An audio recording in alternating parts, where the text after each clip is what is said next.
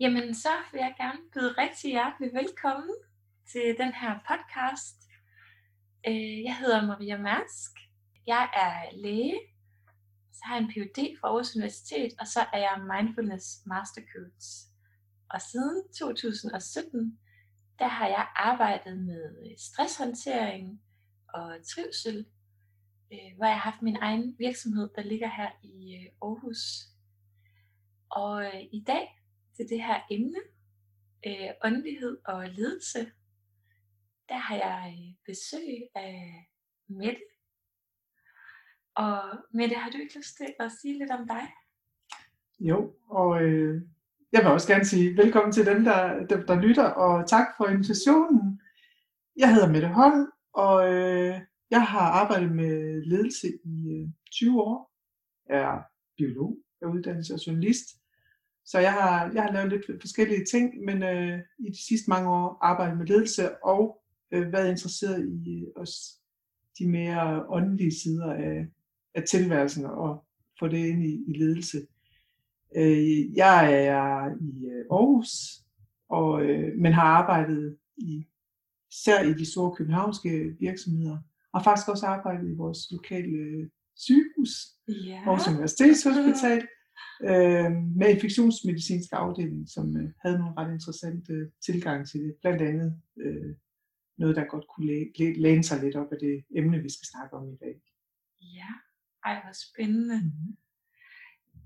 Og det jeg tænker, at øh, vi skal lægge ud med, det er måske det her med lige at øh, komme lidt tættere på, hvad åndelighed betyder for os hver især. Fordi når man nu kommer fra en meget natur videnskabelig, faglig baggrund, så kan det jo godt være noget, man synes ligger ret fjernt fra den videnskabelige tilgang til øh, at undersøge virkeligheden. Men, øh, men det synes jeg jo faktisk ikke, det gør. Jeg synes jo faktisk ikke, det udelukker hinanden. Har du lyst til at fortælle lidt mere om, hvad åndelighed er for dig? Hvad det betyder for dig? Ja, jeg har, har tænkt lidt over at, at, at, at prøve at definere det ja. øh, ret kort. Og det er jo i virkeligheden øh, en, en, en lidt, lidt umulig opgave. Men jeg, jeg, jeg, skal, gøre mit, jeg skal gøre mit bedste. Øhm,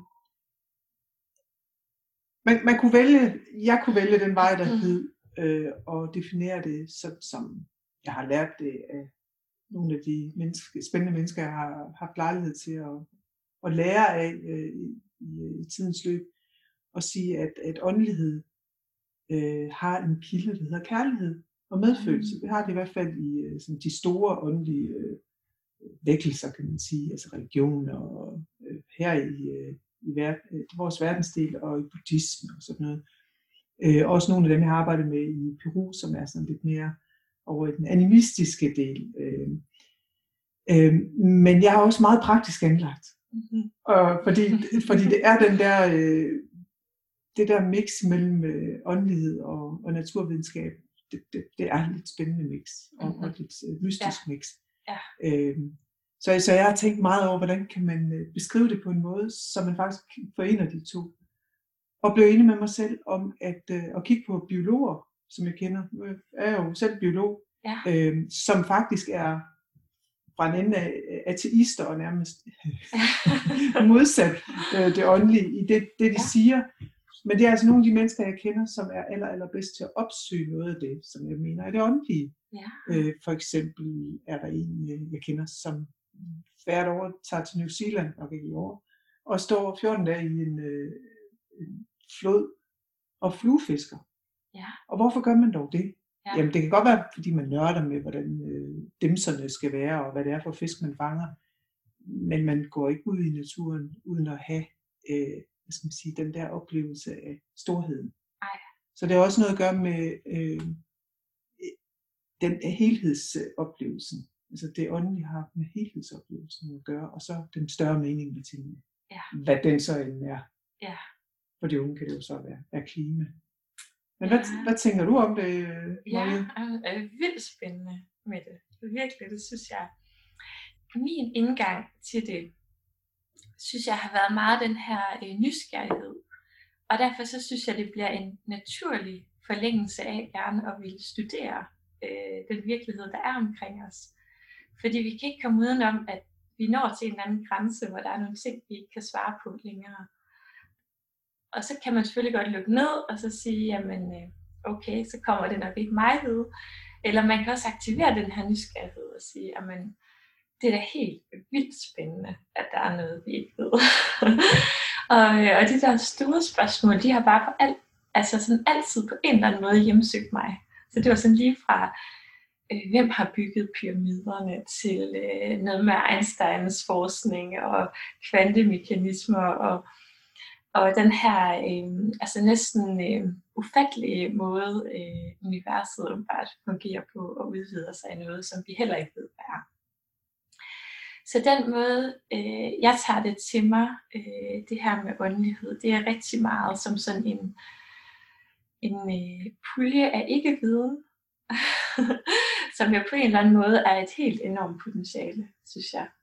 Og som jo også, øh, for mig i hvert fald, sætter et eller andet perspektiv på andre ting i mit liv. Altså at, at man kommer til at, øhm, at gå lidt mere forsigtigt frem, når der er så meget, man ikke ved. øh, og, og ligesom holder det i sin bevidsthed, at man ikke ved det. Så ja, det er sådan meget svært at opsummere i en sætning, men for mig der bliver det nok den her søgen af at gå ind i det her felt af potentialet af, af det, jeg ikke ved, som, øh, som jeg forbinder med, med åndelighed. Og, og det kan jeg 100% tilslutte mig. Altså den der oplevelse af, jeg, jeg, jeg ved ikke alt. Ja. Og, øh, og det vi ved, det man ved inden for videnskaben, det er jo det, man har undersøgt. Ja.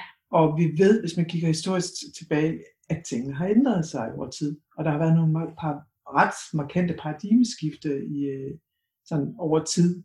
Darwins teorier for eksempel, da man pludselig forstod verden på en helt anden måde, eller Einsteins relativitetsteori. Ja. Øh, så jeg tænker også, der er en ydmyghed forbundet med det. Ja. Øh, over at vi ved ikke alt nu. Nej. Og der er så meget mere at undersøge. Og at nogle gange så er der nogle mennesker, som faktisk ved noget, hvordan sådan de så ved det, som man endnu ikke har undersøgt det videnskabeligt. Det har jeg i hvert fald oplevet på rejse ud i verden. Ja, ja. Øh, nogle, nogle ting, som nærmest er lidt, lidt mystiske. Ikke bare nærmest er, men faktisk er mystiske. Ja, meget. Ja. Ja. ja. Ja, og så er det jo også som om, at nogle af de her ting i hvert fald begynder at bøje sig lidt mod hinanden, fordi vores videnskab er ved at nå et niveau, hvor man kan begynde at forklare nogle af de ting, som før var magiske. Altså lidt ligesom, jeg tror, der er sådan et meget kendt eksempel, hvor at hvis ikke vi kendte elektricitet, jamen så det, at en mand øh, påstår, at jeg kan få lys i det her rum ved at trykke på en knap, det vil jo være fuldstændig utænkeligt. Mm. Så det er også meget det her med at opdage, hvad er det så for en i citationstegn teknologi, der ligger bag de her mekanismer, altså for hvordan vores verden fungerer. Ja. Det kunne vi helt sikkert udfolde. ja, det kunne vi. Og jeg fik, jeg fik lige, lige lyst til at sige, ja. øh, så helt tilbage, jeg har jo også sådan interesseret mig for, for de, Mm-hmm. altså, de mere mystiske sider af tilværelsen, Ja. altid. Mm-hmm. Øh, men der, hvor det virkelig faldt i hak for mig, det var da jeg læste, læste Fysikkens Tag. Kender du den? Det er en gammel, gammel bog. Ja. Det, det er sådan en, man skal læse, når man er naturvidenskabelig og åndeligt interesseret. Ja. Øh, hvad hedder han? Fritjof Kapke. Okay. Hvor, fordi han var, jeg var fysiker, Ja. og han, øh, han, han beskrev det der mærkelige med, og han var en af de første, jeg har læst i hvert fald, som, som beskrev det helt tilbage i 70'erne, tror jeg det var. Spændende. Ja. Men det vi jo også skulle nå omkring i dag, det er jo så det her med om øh, åndeligheden og de her tanker omkring det, også er noget vi konkret kan bruge i vores hverdag, og også som om det konkret har en plads ind i det her med ledelse og god ledelse. Og det tænker jeg også, du har nogle tanker om. Ja, jeg har, jeg har rigtig mange af det. Så, øhm, jeg ved ikke lige, hvor jeg skal begynde. Noget af det har selvfølgelig at gøre med det, det jeg kalder fluefiskeri for biologer. Mm-hmm. Øh, at, at man øh, som menneske, tror jeg, og leder ikke mindst, hvor man jo har, altså, man har store pligter, skal opsøge noget, som er større end sig selv. Mm-hmm. Så, så, så det her med at sørge for at komme ud i naturen, det gør jeg for eksempel på kurser, og, og, og oplever også nogle gange folk, som siger, nej, hvor er dejligt, og jeg har helt Ja. glemt, hvor vigtigt det var for mig at være i naturen. Mm. Jeg tror, at her i år, der har vi alle sammen lært, hvor, hvor fantastisk naturen er. Så, øh, så det kan være, at der pludselig opstår Mm. lidt mere åndelighed led- i ledelse helt af sig selv. Ja, ja. Men, men noget af det, øh, som jeg synes er vigtigt, det, det, det er bevidstheden. Altså bevidstheden om det, vi Ja. snakkede om før. Jeg Mm. ved ikke alt, Mm-hmm. så jeg vil undersøge tingene. Ja. Men også en bevidsthed om, hvordan går jeg til tingene. Altså det synes jeg er en, en ret vigtig del af, af, af, åndeligheden. Det der med at skærpe sit, uh, udvide sit sind i virkeligheden. Ja. Altså som man for eksempel gør i meditation eller, eller, eller sådan nogle sammenhæng. Men det kan man altså faktisk også gøre i sin dagligdag. Altså den der med at udvise sin, sin forståelse af tingene. Fordi så kommer det, jeg snakker om til at begynde med, med compassion og kærlighed, det bliver også en del af det. At som leder, der har man altså ansvaret for temmelig mange mennesker. Ja. Om det så er få eller, eller mange, det er sådan set lige meget, men man har ansvaret for og over for mennesker, som ikke øh, faktisk i den sidste ende kan beslutte, om de skal fyres eller hyres. Øh, Mhm. Ja. og, og der tænker jeg, den der, um, jeg kunne kalde den menneskelige øh, dimension, Mhm. som også er knyttet til, til det, jeg forbinder med, med det åndelige, altså det at have medfølelsen øh, med sig. At, at det, det er faktisk et, et, et vigtigt element. Altså den der forståelse, at man har kigget hele vejen rundt. Så i virkeligheden, så, så som leder at være holistisk eller helhedsorienteret i, i sin tilgang. Det er den ene ting. Og den anden øh, er, er det her med, med at se det store billede. Ja. Altså det med at man, man vil aldrig nogensinde kunne sælge ideen til mennesker om, du er her kun for at tjene penge. Det kan godt være, det kan lade sig gøre i et stykke tid, og det kan også godt være, det kan lade sig gøre med nogle mennesker, så går de så hjem og, og, og finder mening med tilværelsen derhjemme. Ja. Øh, men de fleste mennesker nu om dagen øh, har et enormt behov for at vide, at jeg er en del af noget, Ja. som er vigtigt. Ja. Og det kan man jo se på hele klimadebatten for eksempel. Mhm. Altså jeg vil jo på at påstå, at det også er en åndelig vækkelse. Altså den her øh, øh, oplevelse af, det betyder faktisk noget, hvordan vi opfører os. Ja. Og, øh, og, og det tror jeg er en temmelig vigtig del øh, i, i, i ledelse også, at man, Ja. man gør sig nogle, nogle overvejelser over, hvordan gør jeg det her øh, vedkommende for mine, mine medarbejdere, for min omverden, øh, og, og, og viser, at, øh, at vi har et lidt, lidt, lidt større formål med at, Ja. med at være her, end, end at tjene penge på at, at sælge dimser. Ja, nemlig, Ja. ja. ja. Jeg tror også, at der, kan det passe, at en har kaldt det for sådan en global bevidsthed? Er, er det Ja, sådan hele Det kunne det godt være. Ja, ja, det kan jeg ikke Det huske. jeg ikke, men jeg synes, jeg har hørt det i sammenhæng med ham, og man kan jo sige netop øh, selvfølgelig øh, globalisering generelt, medierne, men også det, at vi står for nogle kæmpe fælles udfordringer, øh, accelererer jo på en måde det her med, at man går fra at tænke meget lokalt til egentlig at, at se sig som en del af, af et globalt fællesskab og have en, have en bevidsthed udadtil. Så det tænker jeg også er en super vigtigt. Ja, det må man sige. Jeg sidder her bare og nikker, og det, Ja. det, kan- det kan folk jo ikke høre.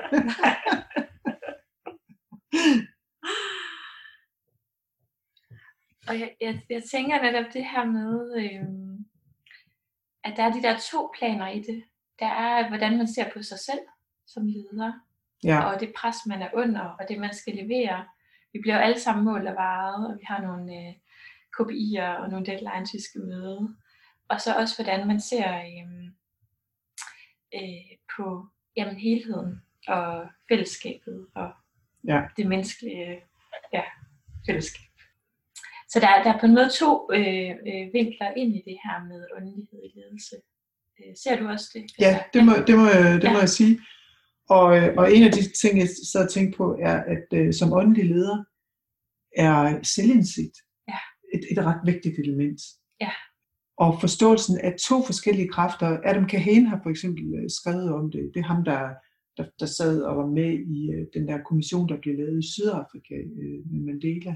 Ja. Øh, hvor, øh, hvor de skulle få folk til at mødes igen og, og, øh, og, og ikke havde hinanden og blive ved med at bekrige hinanden i, i al evighed, men, men jo faktisk lykkedes med at, at lægge fortiden bag sig. Ja. Og, og det, det har han været, Adam Kahane været, involveret i. Og han snakker om to øh, skal man sige, vigtige faktorer for mennesker, Mm-hmm. som jeg vil våge påstå er, er, øh, altså også har et åndeligt element i sig, det er evnen til altså kærlighedsdelen, som handler om at lytte, altså det vil sige at virkelig at tage andre mennesker til sig. Mm-hmm. Øh, og der er sådan flere forskellige niveauer af at lytte. Der er ikke at lytte, og så, og så helt ned til faktisk at være så empatisk, så man næsten kan fornemme, faktisk kan fornemme, fordi det kender jeg mennesker, der kan ja. fornemme et andet menneskes, altså simpelthen være inde i en anden persons krop og fornemme, hvad er det, vedkommende oplever lige nu. Ja. Øh, så, så det er den ene side af det. Men der er også den anden side, som handler om, om sig selv. Det er, øh, handler om kraft eller power, som mm-hmm. måske er lidt, lidt mere udtryksfuldt øh, udtryk. Ja. Øhm, og det vil sige, det er, det er ens evne til at udtrykke sig selv. Altså, det, det, der er også et, et, et, et element af åndelighed i den selvindsigt, at det faktisk er i orden at udtrykke ja. sig selv. Ja. Fordi jeg har også mødt ledere, som, som er, er, er, er lidt bange af sig. Mm-hmm. Det er vi alle sammen. Mm-hmm. Øh, ja. Så egentlig for ja. at sige, at vi er alle sammen bange. Ja. Så, så den der evne og vilje og mod, ikke mindst, mm-hmm. til at overvinde øh, frygten for at blive til grin i virkeligheden. Ja. Ja. Så der er også sådan forskellige øh, elementer af det at udtrykke sig selv. Øh, og, øh, og, og, og, og det, hvad skal man sige, det ypperste er at turde tale fra hjertet. Ja. Og det at turde tale fra hjertet, det betyder at turde være ærlig om, hvem er jeg? Ja. Og, og turde vise sin kærlighed og sin frygt på den, den sags skyld. Sags skyld. Og, øhm, så der er ligesom de to elementer, der er øh, kærligheden, og der er poweren. Ja. Og hvis man kan forene det, så er det sådan den, noget af den personlige del af det at, at, at være, være en åndelig leder, efter, efter min mening. Ja. Ja, og det er jeg helt enig i. Og jeg synes, det er, det er rigtig spændende det her med, øhm, hvad der ligesom kan flytte os som mennesker fra det her med at være meget bange for at fejle, til at kunne stå i at være med det, der er på en måde. Det er jo sådan en mindfulness mantra, men, men det, det går igen i mange øh, sammenhænge, synes jeg.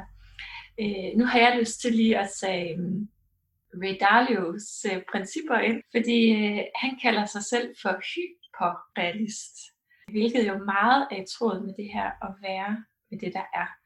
Men det kræver jo også det mod, at man så tør at se sin egen fejl i øjnene, at man tør at se sin egen nederlag i øjnene. Og for at man tør det, så skal man på en måde have integreret et perspektiv om, at det er okay at fejle. Og jeg, jeg kan stå i, og at andre også er vidne til min fejl, fordi så kan vi lære af det i fællesskab. Og der beskriver han noget med, at at vi så ligesom bliver trukket, altså lidt ligesom at tyngdekraften holder os nede, så bliver vi lidt trukket af evolutionens øh, kraft. Det kan godt være, det er min fortolkning af det. Så, så må han ringe. men, men det her med, at vi kan aldrig slå os til tåls med, at nu har jeg opnået alt det, jeg gerne vil. Vi kan aldrig sådan rigtig blive tilfredse. Hvis vi prøver rigtig at blive tilfredse, så er der et eller andet, der alarmer så er der uro, så kan vi ikke sove, så har vi ondt i knæet, et eller andet. så det er lige udviklingstrang. Ja, ja, på en måde. Og det kan godt være, at vi tror, at det jeg gerne vil, det er at have den her status, eller den her anerkendelse, eller de her materielle goder. Men i det øjeblik, vi når der, så er der noget andet, vi gerne vil have. Og når vi kigger tilbage, så var det ikke goderne i sig selv, men den udvikling, vi har gået igennem, som egentlig er det forløsende, som er det tilfredsstillende. Altså de kompetencer, vi har tilegnet undervejs, har egentlig været det, øh, det mest, øh, hvad kan man sige, værdifulde, altså rejsen i sig selv. Men også den her fornemmelse af at, at vækste, øh, ikke materielt, men måske åndeligt, eller i hvert fald på et personligt plan. Og som en krølle på den her øh, evolutionsteori, der vil det også være sådan, at der er aldrig noget, der er perfekt. Fordi perfektion, det vil jo være stagnation. Det vil betyde, at evolutionen vil gå i stå, og sådan er det ikke. Apparently. ja, bortset fra, at vi slår alle de store dyr ihjel. Korrekt. Men evolutionen som grundlæggende kraft i øh, udvikling af universet ser ud til at, at fortsætte, ligesom at det ser ud til, jo, at vores univers bliver ved med at udvide sig. Altså med en enorm hastighed. Så man jo frygter også, at dem, som drømmer om, at vi rejser ud i rummet, altså lige pludselig vil jeg komme, blive meget, meget langt til den nærmeste øh, planet, fordi alt udvider sig i, ja, og det er jo mindblowing i sig selv.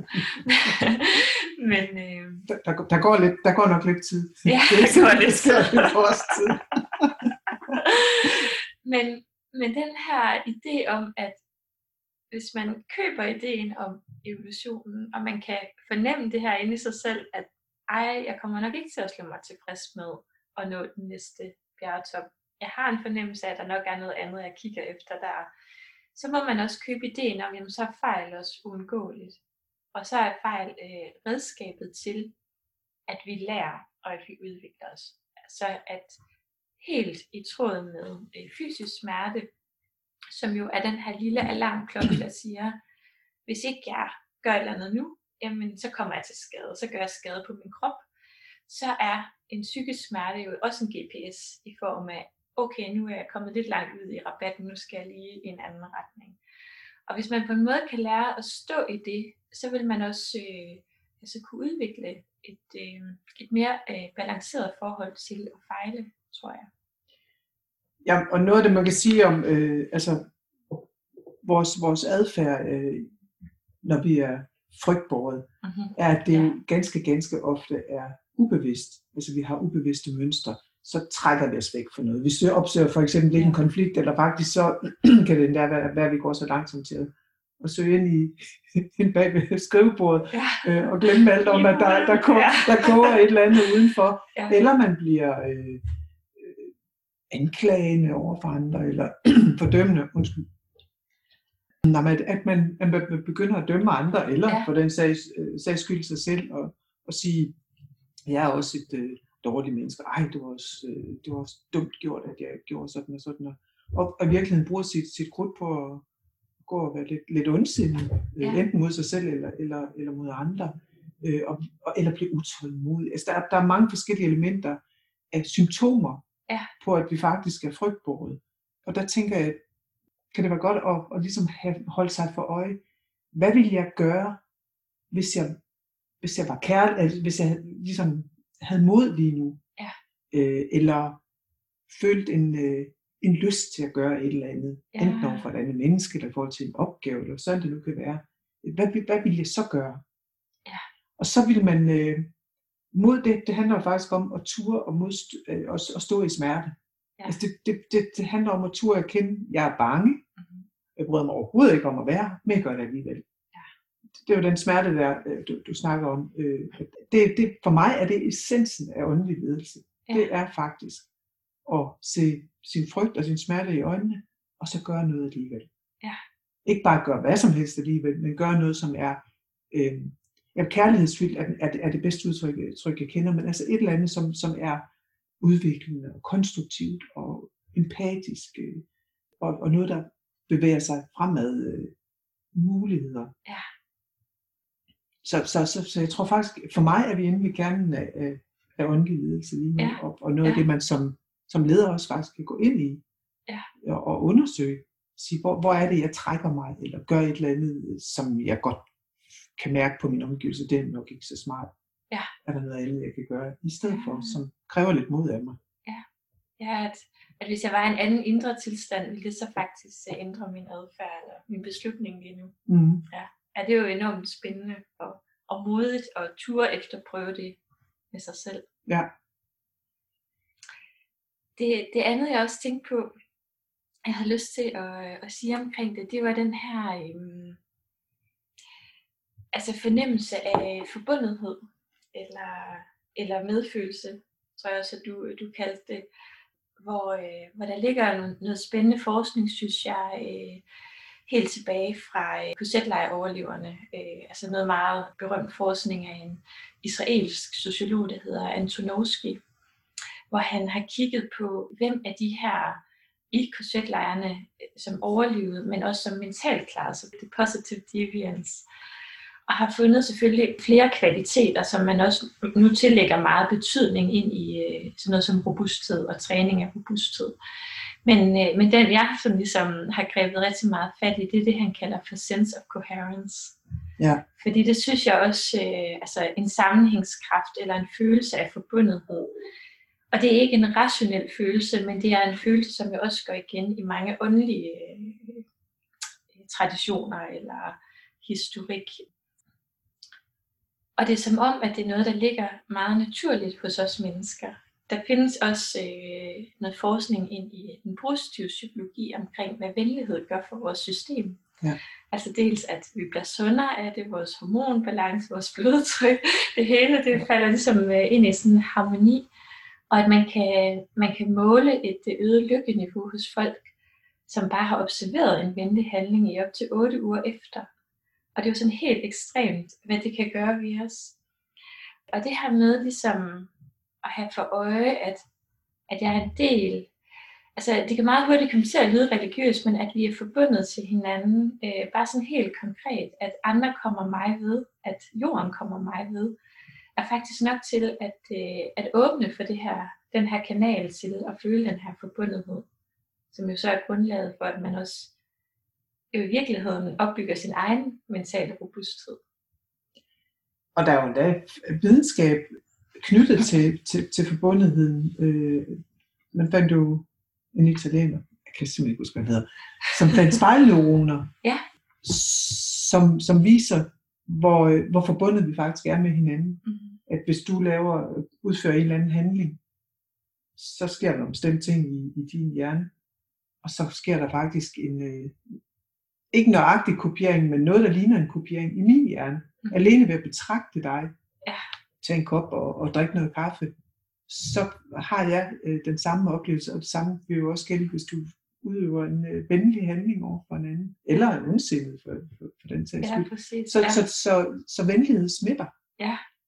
Det skal vi huske.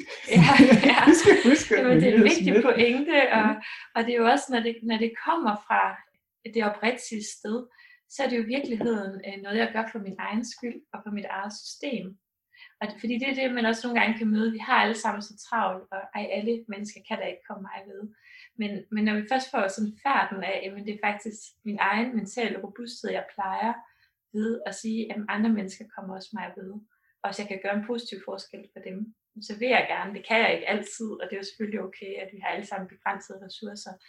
Men, men bare at have den der øh, elastik i sindet på en måde og sige, jamen det kan godt være, at jeg kan hjælpe dig, men du kommer mig ved, kan faktisk være med til at opbygge min mentale robusthed og, og gøre mig sundere. Så det skal vi sådan have for øje, at man godt føle, at man kan godt føle, at man gør det for andre, men, øh, men i virkeligheden er det jo en selv, som får glæde af det. som også får glæde af det. Altså jeg, jeg har jo en af mine store inspirationskilder er Puma fra Peru. Han er Ja. efterkommer efter inkerne Ja. øh, og, og medicinmand. Mhm. Og har en, en lang og meget, meget spændende historie, oplært siden han var 6 år gammel, som sh- shaman, vil man vil, øh, vil kalde det i Danmark, eller Paco hedder det i, i Peru. Ja. Og han, øh, han, øh, han er meget optaget af det der med at modtage.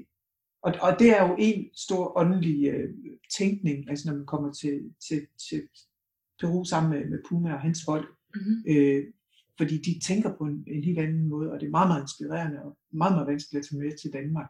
Ja. Men noget af det kan man godt. Og noget af det, han siger, det er, husk at modtage. Ja. Du skal huske øh, at modtage. Til at begynde med fattede jeg ikke en pind af, hvad, hvad, hvad han mente. Han sagde det til mig på en gang, øh, en gang hvor vi gik og snakkede. Ja, ja, sagde jeg, så kan jeg sagt, så kan jeg give noget mere. Nej, med det. Så, nej, nej, nej, nej. Det er slet ikke det, det handler. Du skal huske at modtage. Så er vi oppe og lave noget, noget, noget ceremoni i et, et hus hos en, og skulle gå i, tilbage om aftenen i kulravende mørke. Det er meget mørkt oppe i bjergene. Det var højt Ja. oppe, 4600 meter oppe i, i bjergene. og, så, øh, og så var der en, som havde virkelig dårlige hofter, som var med på turen, og han gik ved siden af mig, og så vidste jeg, der kom sådan en kant, så jeg tændte min telefon og lyste for ham. Og så, øh, og så sagde han, mange tak, øh, da, da han var kommet ned af det der trin, så råbte Puma ud af mørket, "Wa- was that you, Mette? var det dig, Mette? Ja, Puma, det var, åh, det er godt, du har, øh, husk, husk at modtage. Så, nej, nej, det jeg sagde, det var, jeg gjorde det her for mig. Ja. Og det var derfor, Puma han råbte ud af mørket, var det dig? Åh, det var godt med det. Så, så for, der havde jeg fa- fanget ideen, det der Ja. med, at man lige skal huske at lægge mærke til de venlige gerninger, man gør Ja. for andre. Det gør man faktisk også for sig selv. Ja. Så det der med at huske at, og, og modtage det. Ja, det er en rigtig god pointe. Ja. Mette, jeg tænker, at vi øh, inden vi går til en lille guided øvelse, måske skal åbne for det her øh, afsluttende, afrundende emne om, at hvis man synes, det her er spændende, men man nu ikke lige selv har fundet en indgang til det, eller ikke helt ved, hvordan kommer jeg i gang med at arbejde med det her. Hvad tænker du, hvad, kunne, hvad kunne et første skridt være? Måske også bare sådan lidt, øh, hvis man sådan lige skal snuse til, om det kunne være noget for en, uden det bliver sådan alt for overvældende. Altså nu snakker vi jo lige om forbundethed, mm-hmm. så, så det er altid godt at finde nogle grupper eller nogle steder, hvor man er sammen med nogen og lærer noget, og, og faktisk har en, en lærer, som, som ved noget om det. Ja. Øh, fordi så, så kan man mærke, og så kan man på en måde også lidt spejle sig i, hvor, hvor, hvor godt det går. Men hvis man vil begynde helt på egen hånd, så tænker jeg noget af det vigtigste, jeg har lært, det er selvobservation. Ja. Altså begynde med, uden nogen som helst øh, domme, og bare lægge mærke til, hvad er det egentlig, jeg går og gør i løbet af en dag. Ja. Man kan for eksempel lade sin telefon øh, sige bip, bip, bip, en gang i timen. Ja. Og så, så, så kigger man lige op for det, man nu har gang i, og så siger, hvordan har jeg det lige nu? Ja. Hvad er det egentlig, jeg gør lige nu? Hvordan, øh, hvordan tænker jeg om situationen, eller mennesker, eller et eller andet? Ja. Øh, så selvobservation, og jeg kalder det neutral observation, fordi ja. det er meget, meget vigtigt, at man ikke dømmer sig selv i Så hvis man nu er, den siger blip, blip, blip, blip, midt i skænderi med sin teenage-datter, ja. så siger man ikke, åh nej, hvor pokker man, ja. jeg er også den dummeste mor i hele verden. Mm. Så lægger man bare mærke til, okay, jeg stod nok og råbte lidt rigeligt højt og smækkede lidt med døren. Øhm, okay, godt så. Og så kan man så eventuelt skrive det ned. Ja. Øh, så i virkeligheden er det det aller, aller første skridt for overhovedet at komme i nærheden af, af, af, af noget, der ligner en, en, en bevidsthed og en ja. åndelig ledelse, tænker jeg. Ja. Øh, rigtig, rigtig god pointe, ja. og, og rigtig, men i virkeligheden øh, meget effektfuldt redskab. Ja. Jeg tænker jo, at det her med meditation, det møder jeg jo øh, mange forskellige, mange artede ja, respons eller modtagelser af, og måske også en del fordomme omkring. Hvis man har den her forventning om, at nu sætter jeg mig ned og bruger 10 minutter, og så er det sådan modsvarende en, øh, et spagophold, eller en massage, eller noget andet lækkert, jeg kunne gøre for mig selv, bliver man altså tit skuffet. Fordi at for mange, der vil det faktisk være en enorm udfordring at finde roen til ja. at vende sin opmærksomhed indad. Og for mange, så vil restløshed være noget af det første, man møder. så, øhm, men, øh, men i virkeligheden, så er meditation jo også et redskab til selvobservation. Fordi man sidder, selvfølgelig ja. bliver man guidet, men man sidder med en opmærksomhed indad, hvor vi normalt kun har vores opmærksomhed rettet ud af, hvad der sker ud, uden for os. Nu prøver vi faktisk at se, okay, hvem er det så, der sidder her i min stol? Og hvad er det, der sker inde i mig, når jeg prøver at følge en øvelse? Kan jeg være med den? Kan jeg mærke, at øh, restløsheden overtager mig? Kan jeg mærke utålmodigheden? Kan jeg mærke nogle andre ting, som jeg ikke får øje på normalt, når jeg går rundt i min hverdag? Så det kunne jeg godt tænke mig at invitere jer alle sammen til lige at prøve en kort meditation nu her som afrunding. Hvis I er med på det, så skal I sætte jer godt til rette. Ja. Ja. og så skal I lukke øjnene. Brug det her som, øh, som en pause, som en mulighed for, helt som Mette siger, øh, neutralt at observere, hvad der sker, uden at skulle præstere eller skulle et bestemt sted hen. Så hvis du lige starter med at lande der, hvor du sidder, og det vil sige, at du mærker gulvet under fødderne, og det du sidder på, og det du læner dig op ad. Og lige lægger mærke til, hvordan du bliver støttet og holdt oppe.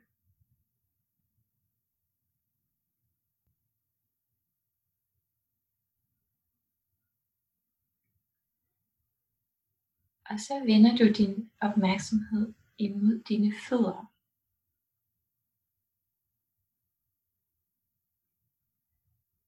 Og det handler egentlig ikke om, at du skal tænke på fødderne. Det handler mere om, at du skal prøve at mærke dine fødder indefra. De er varme eller kolde. Er der en snoren, en stillhed? Og uanset hvad, så observerer du fødderne på en åben og nysgerrig og ikke dømmende måde.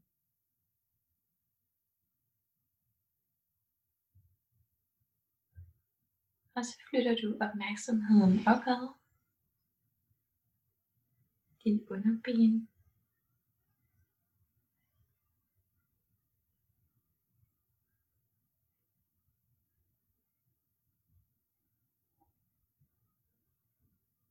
Knæene. Lårene. Og hver gang du oplever, at du bliver forstyrret af lyde eller tanker, så registrerer du bare tankens indhold, og så vender du blidt tilbage til guidningen.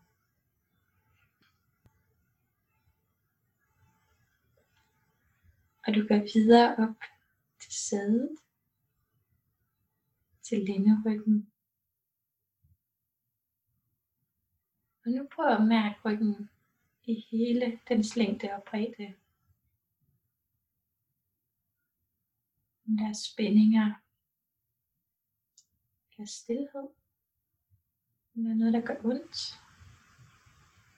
Observer på samme åbne og ikke dømmende måde. Og flyt opmærksomheden til armene.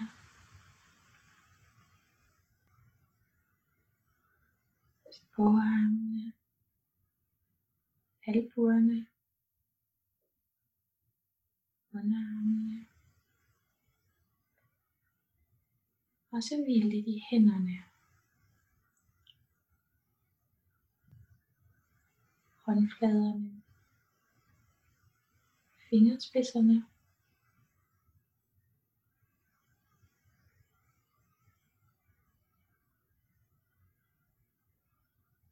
Og så gå tilbage og mærk nakken.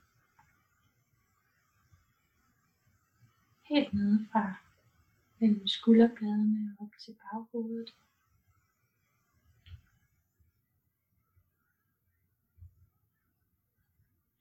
Og fornem at hovedet.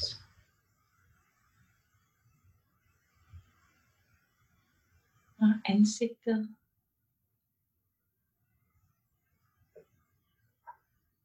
Og halsen. Og så prøv at lægge særligt mærke til brystområdet, til hjertet.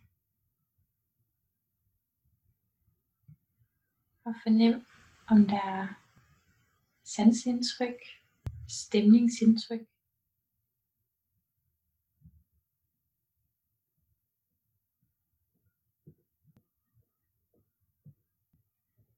Og så mærk maven. Helt fra toppen af maven, navlen, skødet.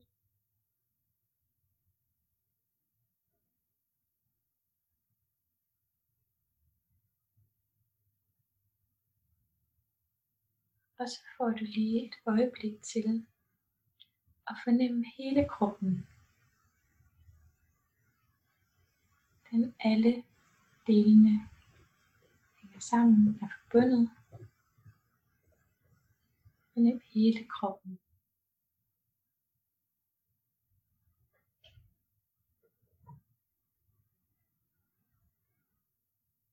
Og så laver vi et lille skift i øvelsen. Så nu skal du på samme måde, som du fornemmer kroppen,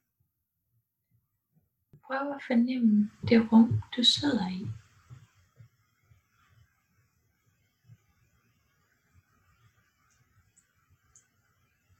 Selvom du har lukket øjnene, så prøv at fornemme, hvad der bag ved dig.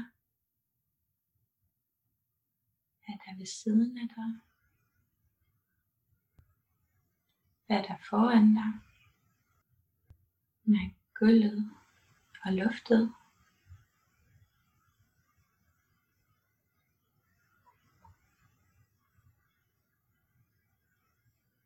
Og prøv så at fornemme hele den bygning, du sidder i.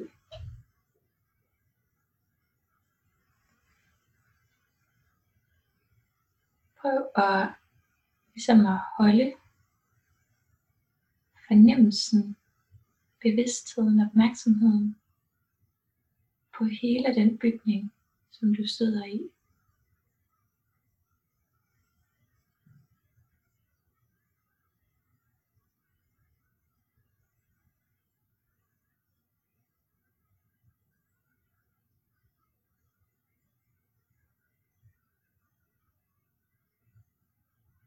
og udvide nu lige så stille din opmærksomhed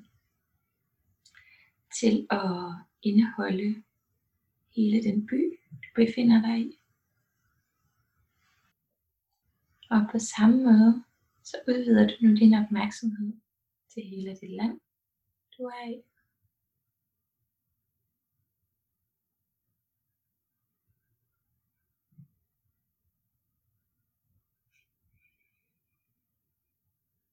til din verdensdel.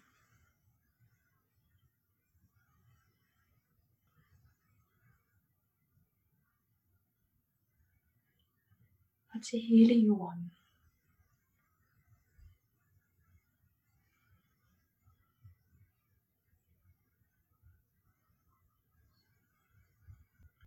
Og prøv nu at forestille dig, at du holder hele universet, alt hvad der findes,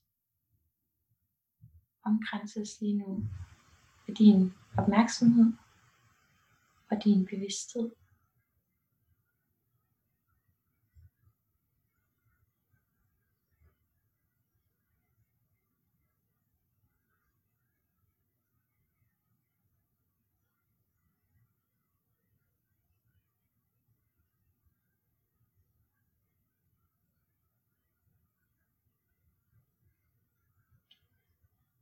Og så går du bare lige så stille tilbage. Universet, jorden, din verdensdel, dit land, din by, din bygning. Og dit rum. Og lander igen kroppen.